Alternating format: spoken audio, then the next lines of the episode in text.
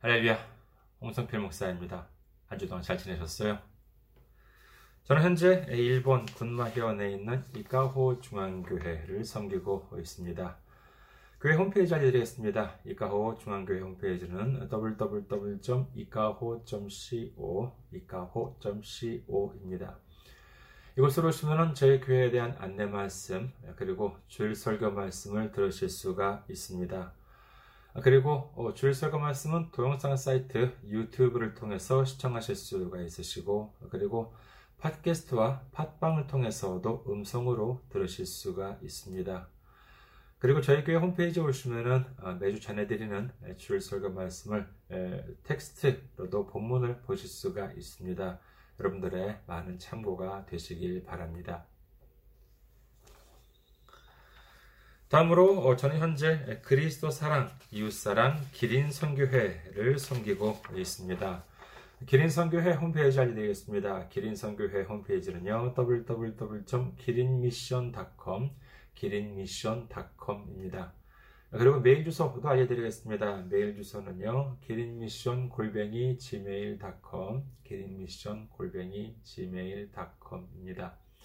이곳으로 메일을 보내주시면 제가 언제든지 직접 받아볼 수가 있습니다. 다음으로 어, 네이버에 있는 카페 알려드리겠습니다. 아, 기린 선교회 직속 어, 교회입니다. 네이버 어, 기린 교회가 되겠습니다. 주소는요 www.neighborchurch.com www.neighborchurch.com입니다. 아, 여러분들의 많은 방문, 가입, 그리고 활동을 기다리고 있겠습니다. 다음으로 지난주에 또 귀하게 선교 후원으로 선교해 주신 분들이 계십니다.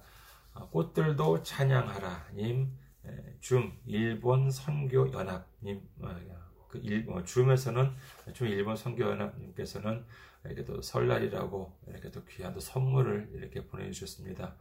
이렇게 그 일본에 있는 작은 일본 시골에 있는 작은 교회임에도 불구하고 이렇게 그 매번 그 명절 때마다 이렇게 선물을 챙겨주시니 얼마나 아, 감사한지 모릅니다. 그리고 어, 윤창조님, 정성웅님, 안성희님, 부산 명성교회님, 무명님, 이지은님, 나라티님, 장희석님, 고철규님, 그리고 윤성화님께서 귀하게 선교 후원으로 섬겨 주셨습니다. 이렇게 설날이고 그리고 어, 지출도 많이 있을 텐데 이렇게 저희 그 사역에 관심을 가져주시고 이렇게 물질로 섬겨주시니 얼마나 감사한지 모릅니다. 그리고 물질만이 아니라 기도로도 이 시간에 많은 분들께서 어, 함께 섬겨주시리라 믿고 있습니다. 얼마나 감사한지 모릅니다. 이렇게 기도와 물질로 섬겨 주시는 모든 분들 께 예수님의 놀라운 축복과 넘치는 은혜가 함께 하시기를 주님의 이름으로 축원드립니다. 다음으로 선교 후원으로 섬겨 주실 분들을 위해 안내 말씀 드립니다. 먼저 한국에 있는 은행이지요. KB국민은행입니다. 계좌번호는 079-21-0736-251 KB국민은행 079-21-0736-251 홍성필입니다. 다음으로 일본에 있는 은행입니다. 아, 군마은행입니다. 저희 교회가 있는 지역은행이에요. 군마은행 지점번호는 190, 계좌번호는 1992256, 어, 입니다. 아, 군마은행 지점번호는 190, 계좌번호는 1992256 홍손필우입니다. 그리고 일본에 있는 어, 우체국 은행이에요. 유초은행입니다. 기호는 10450, 번호는 3564481, 지점 번호는 048입니다. 유초은행 기호는 10450, 번호는 3564481, 지점 번호는 048, 역시 혼손필요입니다. 저희 교회는 아직까지 재정적으로 미자립 상태에 있습니다. 그래서 여러분들의 기도와 선교 후원이 큰 힘이 되고 있습니다. 여러분들의 많은 기도와 많은 관심과 많은 참여와 많은 섬김 기다리고 있겠습니다. 다음으로 오늘 함께 은혜 나누실 말씀 보시겠습니다. 함께 은혜 나누실 말씀 로마서 12장 14절에서 21절까지의 말씀입니다. 로마서 12장 14절에서 21절까지 봉독해 드리겠습니다. 너희를 박해하는 자를 축복하라. 축복하고 저주하지 말라. 즐거워하는 자들과 함께 즐거워하고 우는 자들과 함께 울라. 서로 마음을 같이 하며 높은 데 마음을 두지 말고 도리어 낮은 데 처하며 스스로 지혜 있는 채 하지 말라. 아무에게도 악을 악으로 갚지 말고 모든 사람 앞에서 선한 일을 도모하라. 할 수 있거든 너희로서는 모든 사람과 더불어 화목하라. 내 사랑하는 자들아 너희가 친히 원수를 갚지 말고 하나님의 진노하심에 맡기라. 기록되었으되 원수 갚는 것이 내게 있으니 내가 갚으리라고 주께서 말씀하시니라. 내 원수가 줄이거든 먹이고 목마르거든 마시게 하라. 그리함으로 내가 숯불을 그 머리에 쌓아 놓으리라. 악에게 지지 말고 선으로 악을 이기라. 아멘. 할렐루야. 주님을 사랑하시면 아멘 하시기 바랍니다. 아멘. 오늘 저는 여러분과 함께 로마서 강의 120번째 시간으로서 선에 속한 사람 4, 어, 사랑의 목적이라는 제목으로 은혜를 나누고자 합니다. 오늘 말씀은 좀 길다고 하겠습니다만요. 여러분께서는 오늘 본문을 보시고 어떤 마음이 드셨습니까? 오늘 말씀 다시 한번 읽어드리겠습니다. 로마서 12장 14절에서 21절. 너희를 받게 하는 자를 축복하라. 축복하고 저주하지 말라. 즐거워하는 자들과 함께 즐거워하고 우는 자들과 함께 울라. 서로 마음을 같이 하며 높은 데 마음을 두지 말고 도리어 낮은 데 처하며 스스로 지혜 있는 채 하지 말라. 아무에게도 악을 악으로 갚지 말고 모든 사람 앞에서 선한 일을 도모하라. 할 수 있거든 너희로서는 모든 사람과 더불어 화목하라. 내 사랑하는 자들아, 너희가 친히 원수를 갚지 말고 하나님의 진노하심에 맡기라. 기록되었으되 원수 갚는 것이 내게 있으니 내가 갚으리라고 주께서 말씀하시니라. 네 원수가 줄이거든 먹이고 목마르거든 마시게 하라. 그리함으로 네가 숯불을 그 머리에 쌓아 놓으리라. 악에게 지지 말고 선을 악으로 이기라. 오늘 이 본문 마음이 온유하신 여러분께서는 은혜롭게 말씀 그대로 아멘 이렇게 받으실지는 모르겠습니다만은 저는요 이 구절 하나 하나에 대해서 완벽하게 반박할 자신이 있습니다. 인간적으로 볼 때, 세상적으로 볼 때 이 구절들은 정말 무엇 하나 말이 안 된다고 할 수 있어요. 정말 그런지 어디 한번 살펴볼까요? 로마서 12장 14절 너희를 박해하는 자를 축복하라 축복하고 저주하지 말라. 자, 우리를 박해하는 사람은 어떤 사람입니까? 이런 나를 미워하는 사람, 나를 불행하게 만들려고 하는 사람 아닙니까? 아니, 내가 축복할 사람이 따로 있지. 내 성공을 바라고 내가 잘 되기를 바라는 사람을 축복한다면 모를까? 내가 안 되기를 바라고 내가 어떻게든 불행하게 되기를 바라는 사람에 대해서 저주를 하면 저주를 냈지 축복을 한다는 것이 말이 됩니까? 15절 즐거워하는 자들과 함께 즐거워하고 우는 자들과 함께 울라. 이는 그나마 좀 나을 것 같지요? 아니에요. 그렇지가 않습니다. 여기에 등장하는 즐거워하는 자나 우는 자에는 앞서 14절에 나왔던 나를 받게 하는 자가 포함된다고 보아야 합니다. 생각해 보세요. 나를 박해하는 자가 즐거워해요. 그것이 내게 있어서도 즐거운 일일까요? 나를 박해하는 자가 슬퍼해요. 그것은 내게 있어서도 슬픈 일일까요? 오히려 반대가 될 수 있지 않겠습니까? 내 실패를 바라고 내 불행을 바라는 사람이 즐거워한다는 것은 오히려 내게 있어서는 안 좋은 일일 경우가 많겠지요. 예를 들어서 내가 사업을 하고 있는데 경쟁 상대가 있어요. 정말 내게 있어서는 눈의 가시 같은 존재입니다. 저 회사만 없다면 내 사업이 더 잘 될 것 같은데 저 회사 때문에 항상 매출이 떨어져요. 극단적으로 말한다면요. 그 회사가 망하는 것이 내게 있어서 잘 되는 일이 아니겠습니까? 그런데 아이고 그 회사가 망하기는커녕 막 그 회사가 막 잘 돼요. 그 회사가 막 부동산이 늘어나고 건물도 막 새로 짓고 그렇습니다. 그것이 나한테 있어서는 좋은 일이에요? 아니에요. 안 좋은 일이지요. 왜냐하면 그걸로 인해서 내 회사의 매출이 줄어들 수도 있는 것 아니겠습니까? 그렇게 되면은 뭐 아닌 말로 그 회사가 망하기를 바라면서 뭐, 뭐 고사를 지낸다기보다는 뭐, 뭐 금식 기도를 해도 어, 모자랄 판에 같이 즐거워해요. 반대로 본다면 내 경쟁 상대가 잘 안 돼요. 그러면 나는 즐거워해야 하는 것이 아니겠습니까? 16절도 보시겠습니다. 서로 마음을 같이 하며 높은 데 마음을 두지 말고 도리어 낮은 데 처하며 스스로 지혜 있는 채 하지 말라. 자, 우선 나와 경쟁 관계에 있는 사람이나 회사는 나와 어떤 관계입니까?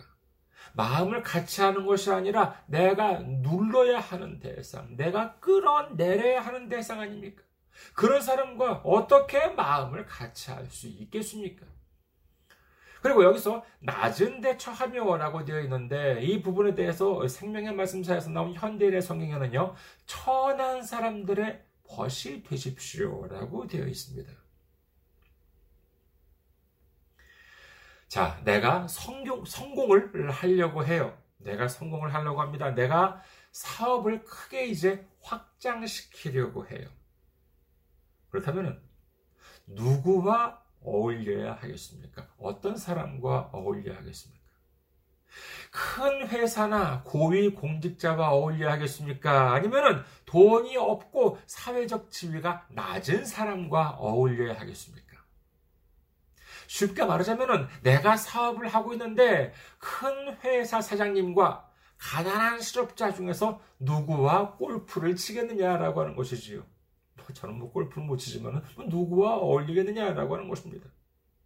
이는 세상 이치로 보았을 때 뭐 너무나도 당연한 것 아니겠습니까? 큰 회사 사장님이나 고위 공직자와 어울려야지 내 사업에 있어서도 도움을 받을 수 있, 지 가난한 사람과 어울려서 무슨 이득을 볼 게 있겠습니까? 그리고 사람들한테 만만해 보이면 되겠어요? 그렇잖아도 가만히 있으면 무시당하는 세상인데, 어, 내가 좀 이 정도는 되는 사람이다. 아, 이렇게 좀 이런 걸 좀 보여줘야지 저 사람들이 나를 무시하지 않을 거 아니에요. 어디 한번 계속해 볼까요? 17절. 아무에게도 악을 악으로 갚지 말고 모든 사람 앞에서 선한 일을 도모하라. 자, 어떻게 세상을 그렇게 선하게만 살아갑니까? 선한 일을 해줄 사람이 따로 있지. 어떻게 모든 사람, 그러니까 내 불행을 바라고 나를 핍박하는 사람한테까지 선을 도모할 수가 있겠냐는 것이에요. 18절, 할 수 있거든 너희로서는 모든 사람과 더불어 화목하라. 이 말씀은, 이 말씀은 또 어떻습니까? 아이고, 나한테 잘해주는 사람, 나한테 도움이 되는 사람들과 화목하기도 바쁜데, 무슨 모든 사람들이에요. 어, 나를 핍박하는 사람, 내 불행을 원하는 사람들은 그대로 갚아줘야지. 그들과 허목해봤자 무슨 소용이 있겠습니까? 19절 내 사랑하는 자들아 너희가 친히 원수를 갚지 말고 하나님의 진노하심에 맡기라 기록되었으되 원수 갚는 것이 내게 있으니 내가 갚으리라고 주께서 말씀하십니다.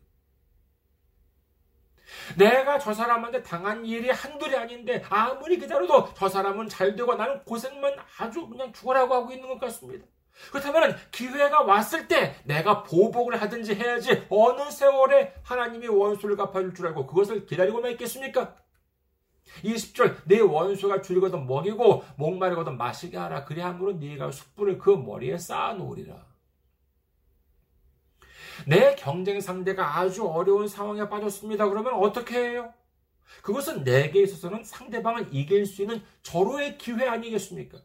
드디어 기회가 왔다. 지금까지 내가 당한 것을 갚아줘야 한다 하면서 여세를 몰아 완전히 억눌러 버려야지. 그렇지 않으면 나중에 살아나서 나를 또 괴롭히면 어떻게 하겠습니까? 21절 악에게 지지 말고 선으로 악을 이기라. 말이야 쉽죠. 어떻게 악에 대해서 선으로 이길 수 있겠습니까? 내가 당한 만큼 나도 갚아줘야 하는 것. 그게 바로 세상 이치 아니겠냐라고 하는 것이지요. 이렇게 본다면 어떻습니까? 제 말이 좀 이상해요. 아주 고약한, 보기 드문 고약한 그런 말이에요. 그러니까 성경은 성경이고 현실은 현실이야. 어, 어떻게 현실이 다 성경대로 된다고 할 수 있나? 라고 하는 말이 나오는 것이겠지요. 하지만요, 그런데 말입니다. 정말 이 말씀들이 현실적이지 않다. 이렇게 단정할 수가 있을까요? 예전에 보면은, 어, 누가 그런 말을 했던 것이 떠오릅니다. 20대 때 들은 말 같아요. 흔한 가요 같은 거 있잖아요. 가요 같은 걸 들어보면 뭐 어, 맨날 무슨 뭐나뭐 뭐 사랑 타령이잖아요. 만나고 헤어지고 뭐 기쁘고 슬프고 뭐 다 그 노래가 그 노래 같이 들리는데 그런데요. 그런 흔한 노래가 이렇게 그 마음에 와닿을 때가 있대요. 그게 언제냐라고 하면요. 자기가 이렇게 실현을 하게 되면은요, 뭐 20대 때 들은 이야기예요. 근데 제가 이렇게 실현을 하게 되면은요, 그러한 노래들이 다르게 들린다는 거예요. 거리에 가로등불이 하나둘씩 켜지고 검붉은 노을을 넘어 또 하루가 저물 땐 왠지 모든 것이 꽃길 같아요. 그리운 그대 아름다운 모습으로 마치 아무 일도 없던 것처럼 내가 알지 못하는 머나먼 그곳으로 떠나버린 후. 아, 그러면서. 그때까지는 그저 그 노래가 그 노래처럼 들렸는데 막상 자기가 이렇게 실현을 당한 입장이 되어 보니까 정말 모든 노래들이 다 자기의 심정을 말하고 있는 것처럼 느껴진다라고 하는 말을 들은 적이 있습니다. 자, 그렇다면요. 이 시점에서 한번 문제를 내보도록 하겠습니다. 한번 생각해 보시기를 바라겠습니다. 오늘 살펴본 본문 14절부터 21절까지 정말 세상적으로 본다면 말이 안 된다고 제가 반박을 했습니다만 어떤 사람한테 어떤 사람한테 이 글을 보여준다면요 그 사람이 정말 지혜가 있는 사람이라면 꼭 주님을 믿는 사람이 아니라 하더라도 이 글을 보는 순간, 우와! 정말 맞는 말이다. 이 사실 알려줘서 정말 고맙다. 라고까지 할 사람이 있습니다. 과연 그 사람의 직업은 무엇일까요?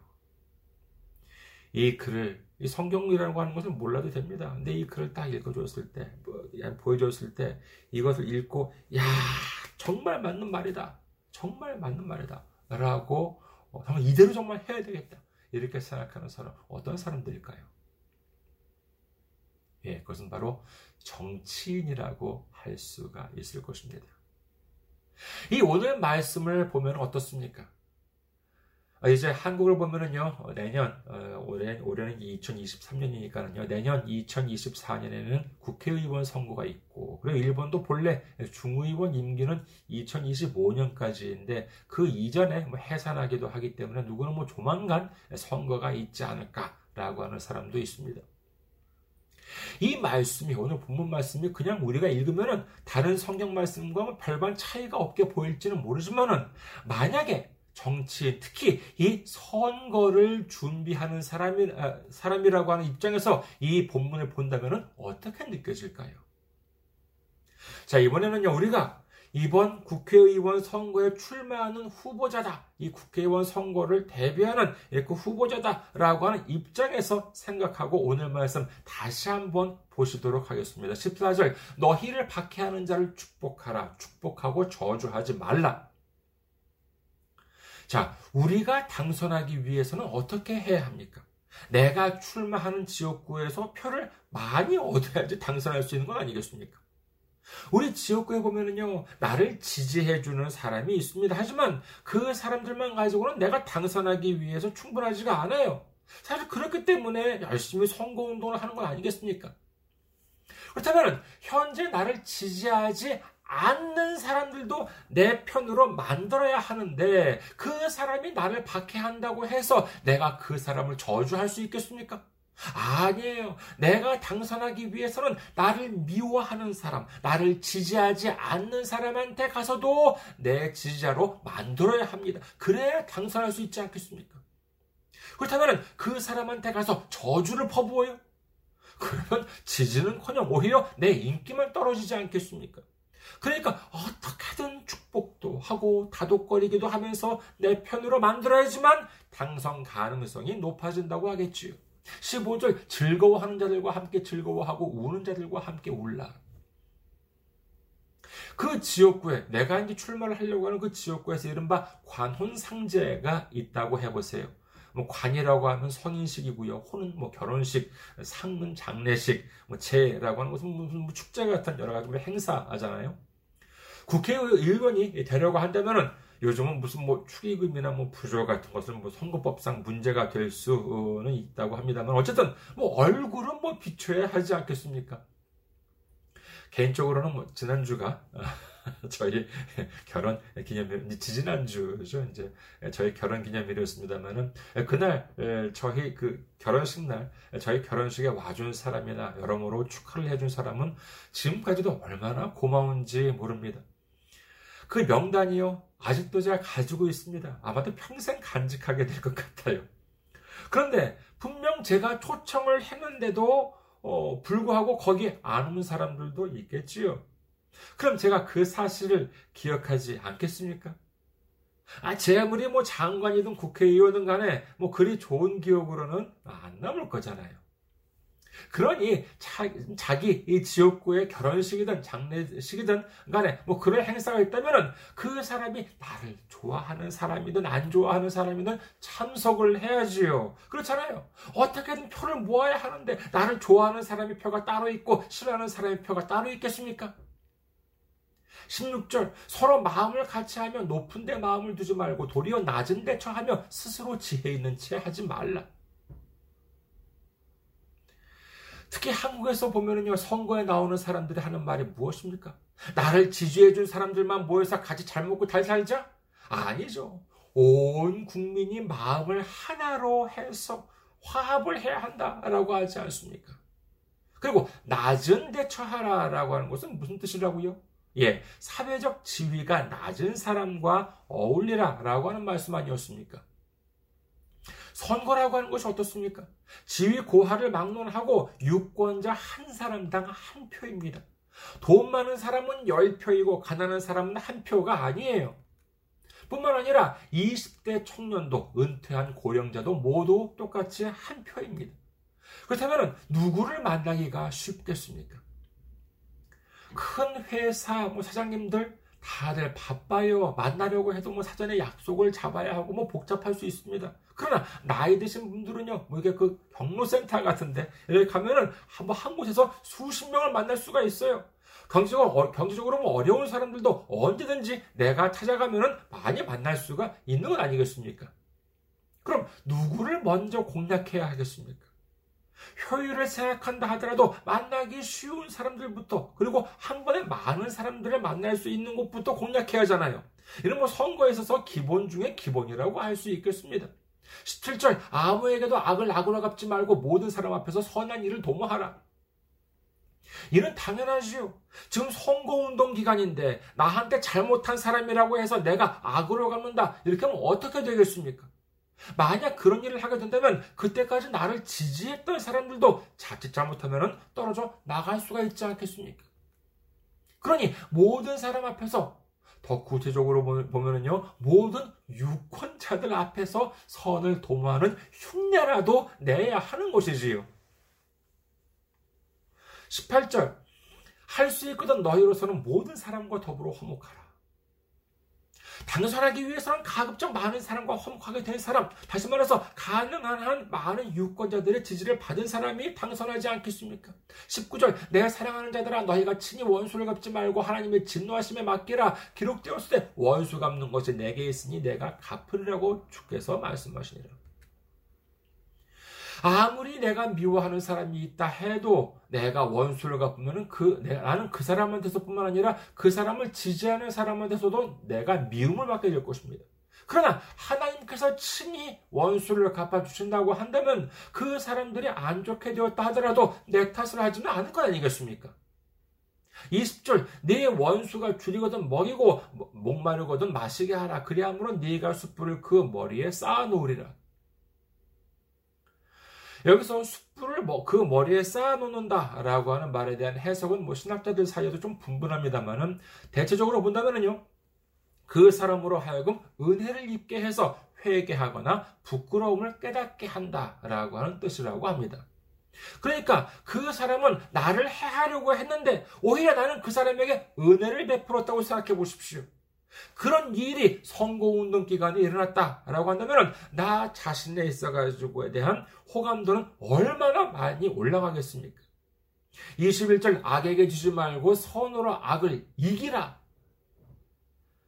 와, 정말 이렇게 본다면요, 나를 억누르려고, 억누르려고 하는 상대방 후보에 대해서 선을 행함으로 말미암아 선거에서 멋지게 승리할 수 있게 될 것입니다. 이렇게 본다면 어떻습니까? 처음에는 현실과 전혀 맞지 않아 보이던 이 성경 말씀이 선거에 출마하는 후보자의 입장에서 보니까 그야말로 선거운동의 매뉴얼도 같은 의미를 지니게 된다라고 할 수 있는 것입니다. 정말 이 말씀대로만 선거운동을 하게 되면요, 무슨 선거를 하더라도, 하물며 대통령 선거를 하더라도 분명히 당선될 것이라 확신하게 되는 것이지요. 그렇다면요, 우리 한번 이 시점에서 생각해 보았으면 합니다. 선거에 출마하는 사람들을 보면 어떻습니까?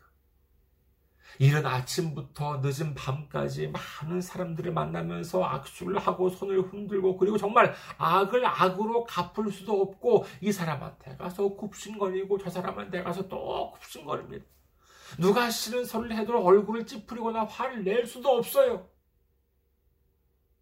그러면은 그 사람들, 그 후보로 나온 사람들이 남들보다 못 배워서 그렇습니까? 아니에요. 그런 선거에 출마하는 사람들을 보면은요, 뭐 학력이나 경력으로 보았을 때 어마어마합니다. 남들보다 많이 가졌고, 남들보다 많이 배운 그런 사람인데도 불구하고 왜 그렇게 마음대로 화도 못 내고 많은 사람들과 화목하려고 애를 씁니까?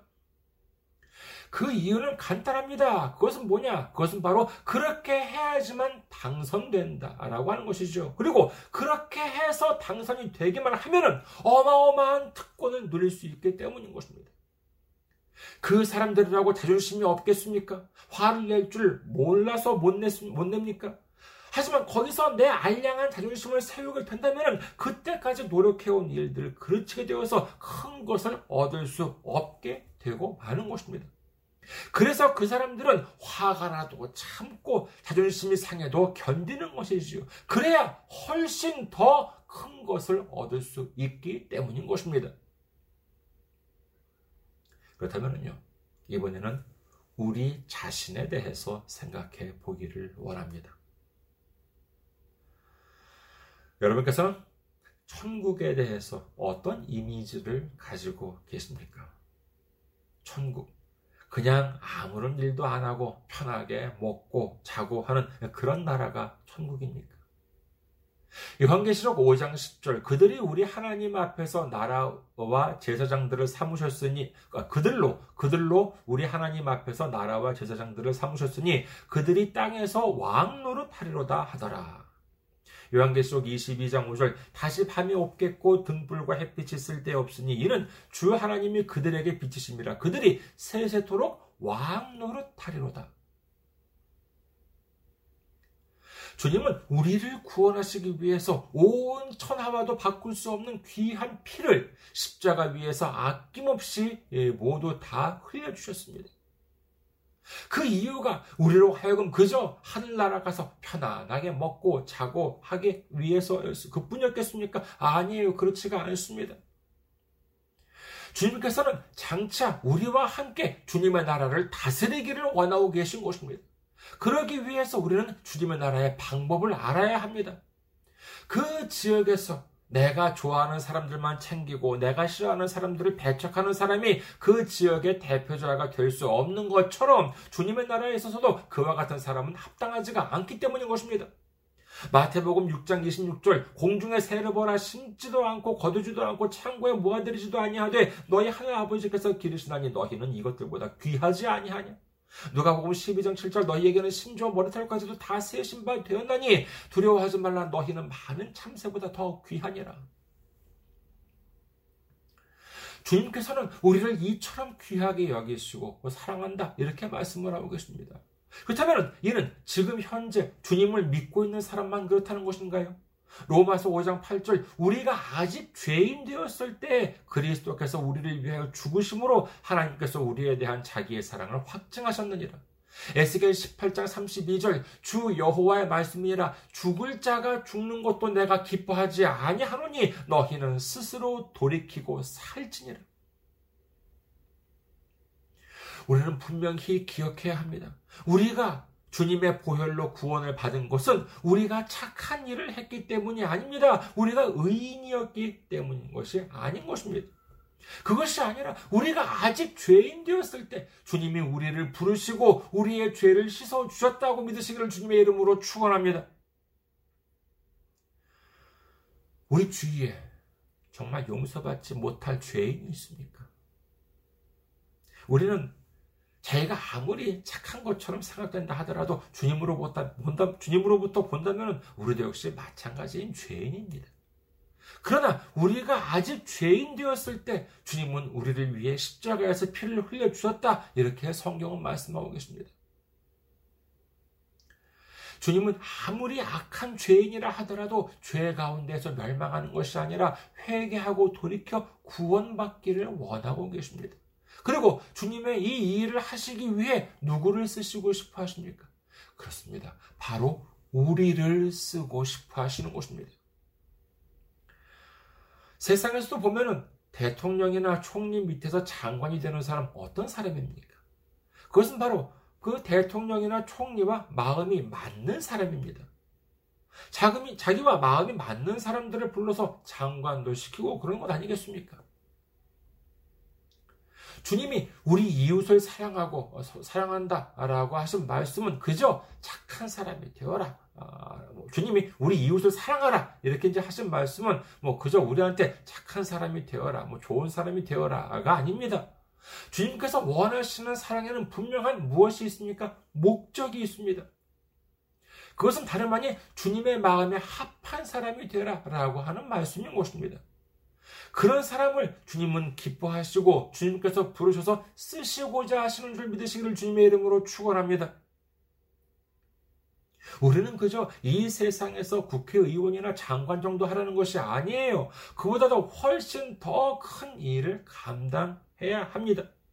이를 위해 우리는 주님의 말씀에 순종하면서 더욱더 겸손한 마음으로 이웃사랑을 실천해 나가야 하는 것입니다. 이제 주님께서 어, 말씀하신 사랑의 목적을 깨달음으로 말미암아 주님의 마음으로 우리 이웃을 섬기고 사랑하며 마침내 주님과 함께 왕노릇하는 우리 모두가 되시기를 주님의 이름으로 축원합니다. 감사합니다. 항상 승리하시고 건강한 모습으로 다음 주에 뵙겠습니다.